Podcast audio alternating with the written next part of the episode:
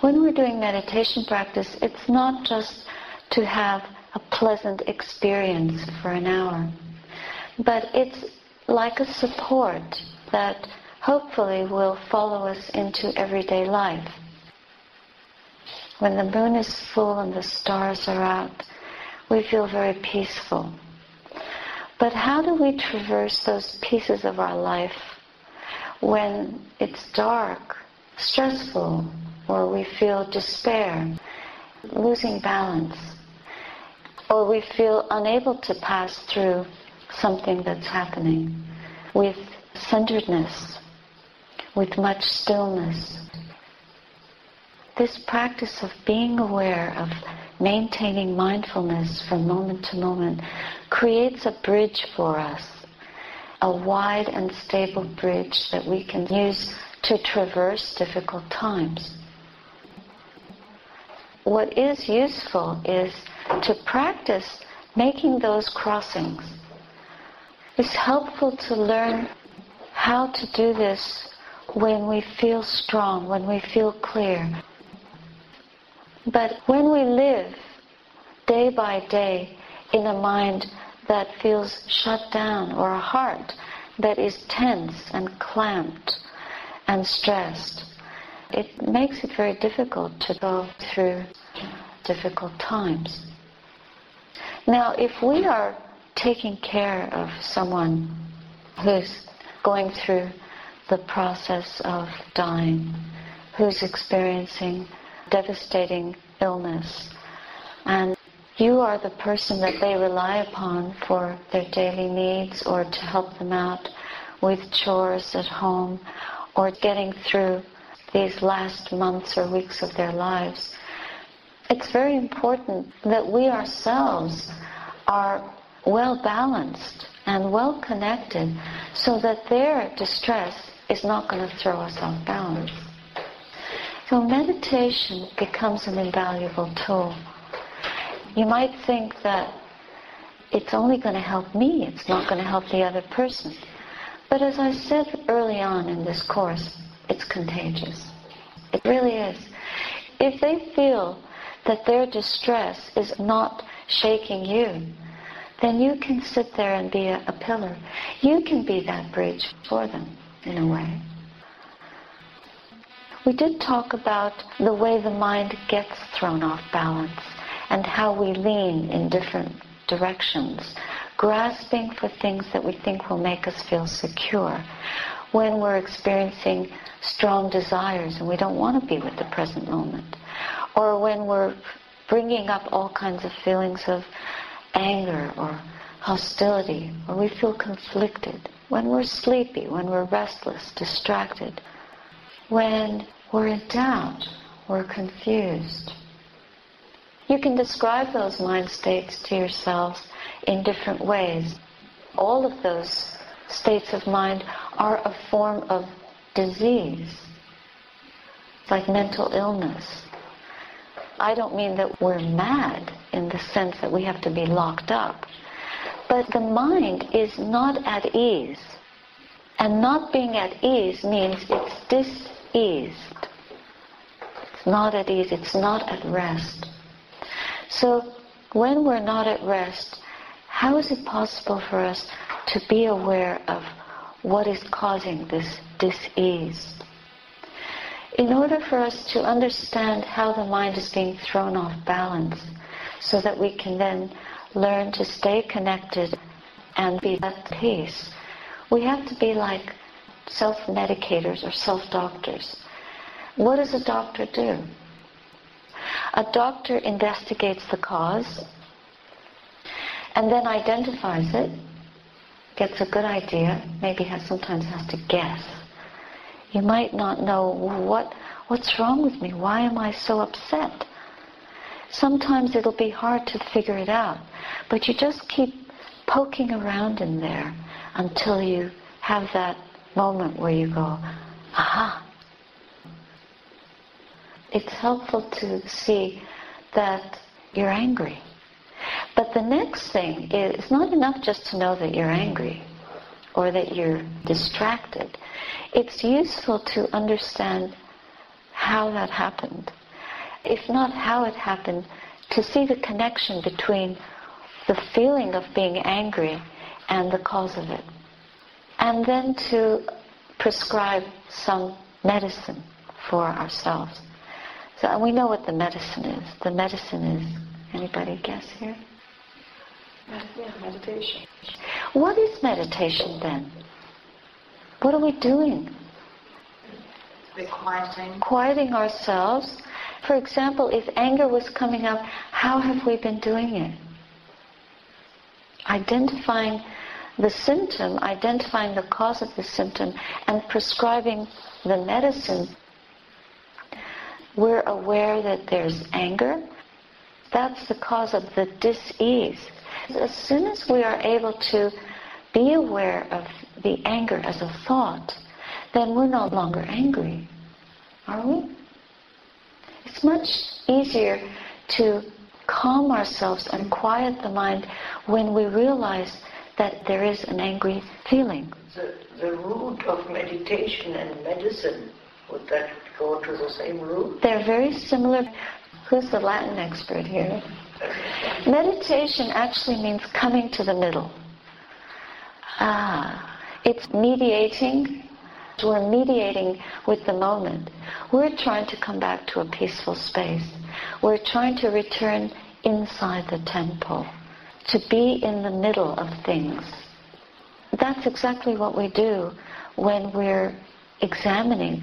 This particular meditation practice is based on purifying our view. So that means it's like the doctor gets out the stethoscope and listens. What kind of a heartbeat am I hearing? What is it? Is it normal? Is it within the range? Let's take the age of the patient.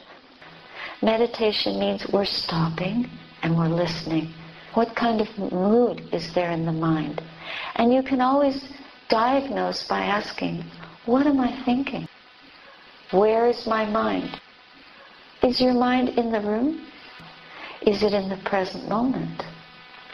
If it's not in the present moment, what's guaranteed? If we're not paying attention to the present moment, there's a very good chance that we're suffering. Because either we're thinking about the past, or we're thinking about the future, or we're thinking about the present moment, but not in a useful way. Not in a way that helps us to diagnose our dis-ease and see that there is noise that the noise is not me. We can come back to the middle and quiet the noise with compassion. Quiet it with loving kindness. Quiet it with understanding. This is very important. Quieting the noise or quieting the distress is a way of quieting the mind. It doesn't matter what hindrance or what kind of weather system we are suffering from. We can stop and be aware studying ourselves, we're going to choose a way to sit down with ourselves.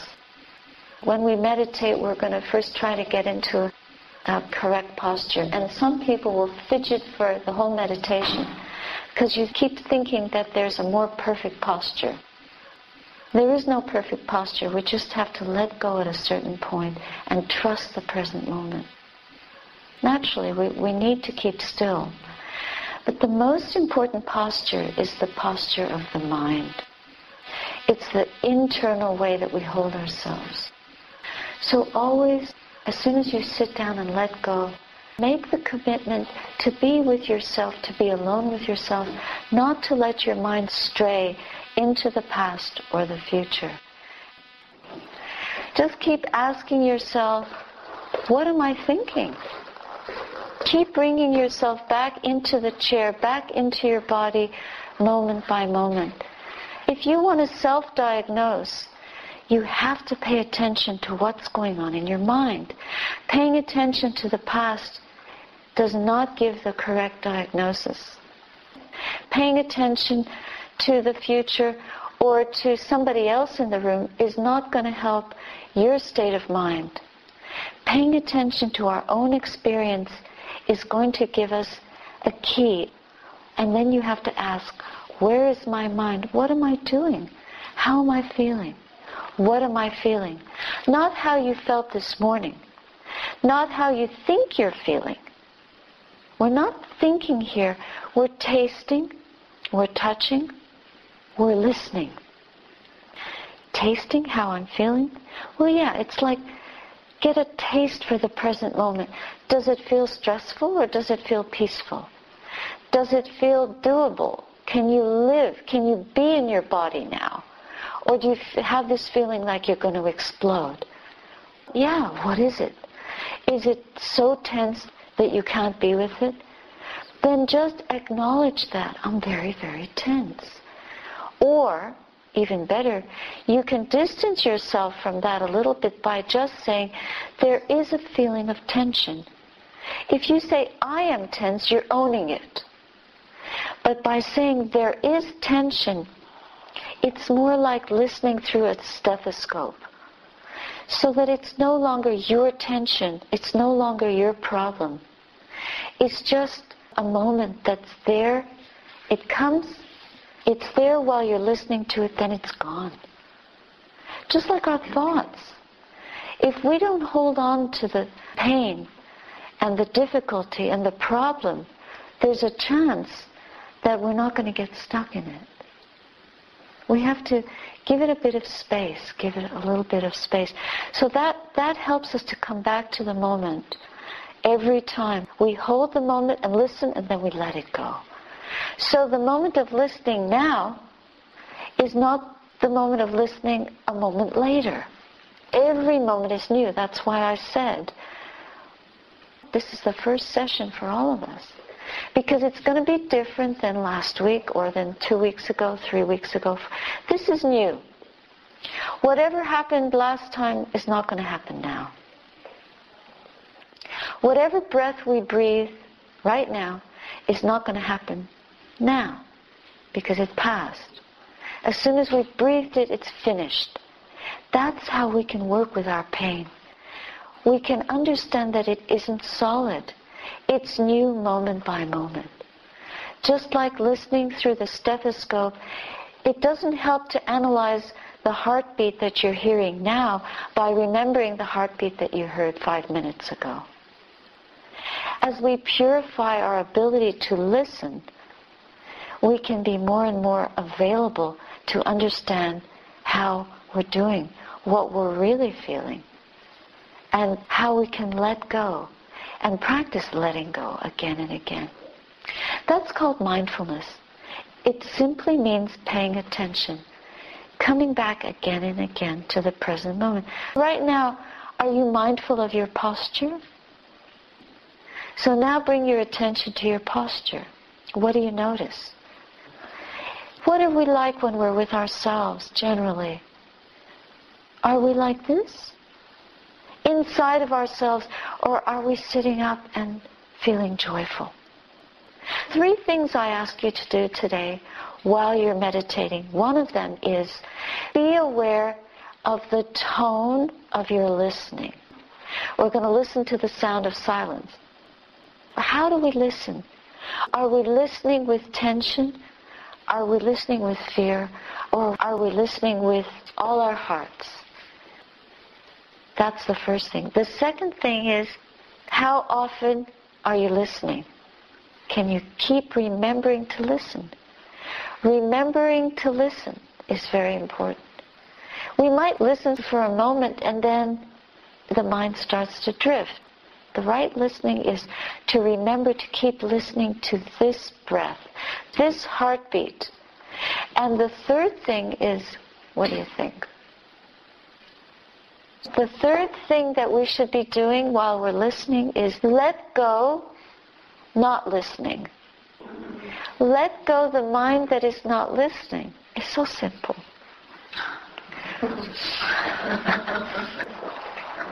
is that okay? It's not simple. If you're not listening, that means that you're thinking. You're wandering outside somewhere. Let it go and come back to listening. If you're listening, keep listening. Remember to listen. And ask yourself, what is it? What am I hearing? What is there? coming into the mind moment by moment. What is there in this breath, in this heartbeat? You're available totally to hear. And when you're not hearing, you let go whatever else it is. And when you are hearing, you remember to keep hearing. The most important thing to do is to be your own doctor. Be your own doctor, be your own nurse. Don't be your own psychologist. this is not psychology. You don't need to go there. All we have to do is direct traffic. You be your own policeman. Directing traffic means if you see thoughts, you tell them where to go. Out, out. Crossing that bridge and keeping the traffic going smoothly. To remember that being your own doctor means not only that you see the mind, you see how distressed, how unsettled, or how disturbed, or how distracted it is, and knowing that is the most important thing. You know it. That's already half the doctor's job. What's the other half? What's the other half of his her job? Treating. Yes, treat. Prescribe. What's the prescription? Come back to the present moment. That means we let it go. It's a thought. If the mind is troubled, that means it's stuck on some kind of memory or thought or emotion or opinion, a judgment. We're thinking, thinking, thinking. The prescription is not thinking. It's not to think. How do you not think? You let the thought go. We can only let the thought go if we recognize that it's just a thought. If we trust that our awareness of that thought gives us the power to let it pass. And as soon as we are sitting and become able to notice that we're aware of our thoughts, it puts us at a tremendous point of advantage. Then we can doctor ourselves. But if we prescribe the medicine not to think and then we keep thinking, what are we? Bad patients. Non-compliance. Non-compliant. And bad patience means also that we are impatient. If we don't want to take the medicine, what's the prognosis? Bad. if you don't want to take the medicine, then you're just going to continue to live with those habits. We'll never be able to train a mind that is that stubborn, that non-compliant, that resistant, that lazy, or that distrustful, or that doubtful. Really what we're saying is, I don't trust this. But just to be aware, be aware and to listen to the moment, to see and to keep asking yourself, where is my attention? What's happening? And to see, am I taking the medicine? If you've made the diagnosis and you're clear about the illness and then you don't take the medicine, no use.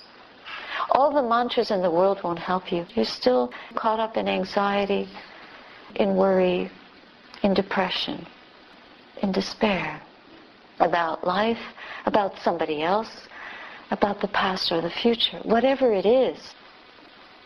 With this practice, for it to really be effective, you have to keep taking the medicine all the time. And this medicine does work just to be paying attention and coming back to paying attention and knowing when you're not paying attention? What could be more simple? But it's hard to do. Hard to do. One of the things is that we, we don't believe that we can doctor ourselves or that we can heal ourselves or that we can do this to any satisfaction. We may have bought into this feeling that it's too late, I'm too old, or I'm too busy. This practice is really about not doing anything. And we can do it everywhere, whether we're walking, sitting, standing, or lying down. You can always say, what is the mind doing? Is it just like a mirror of the moment? Am I just listening? just feeling without a layer of thinking.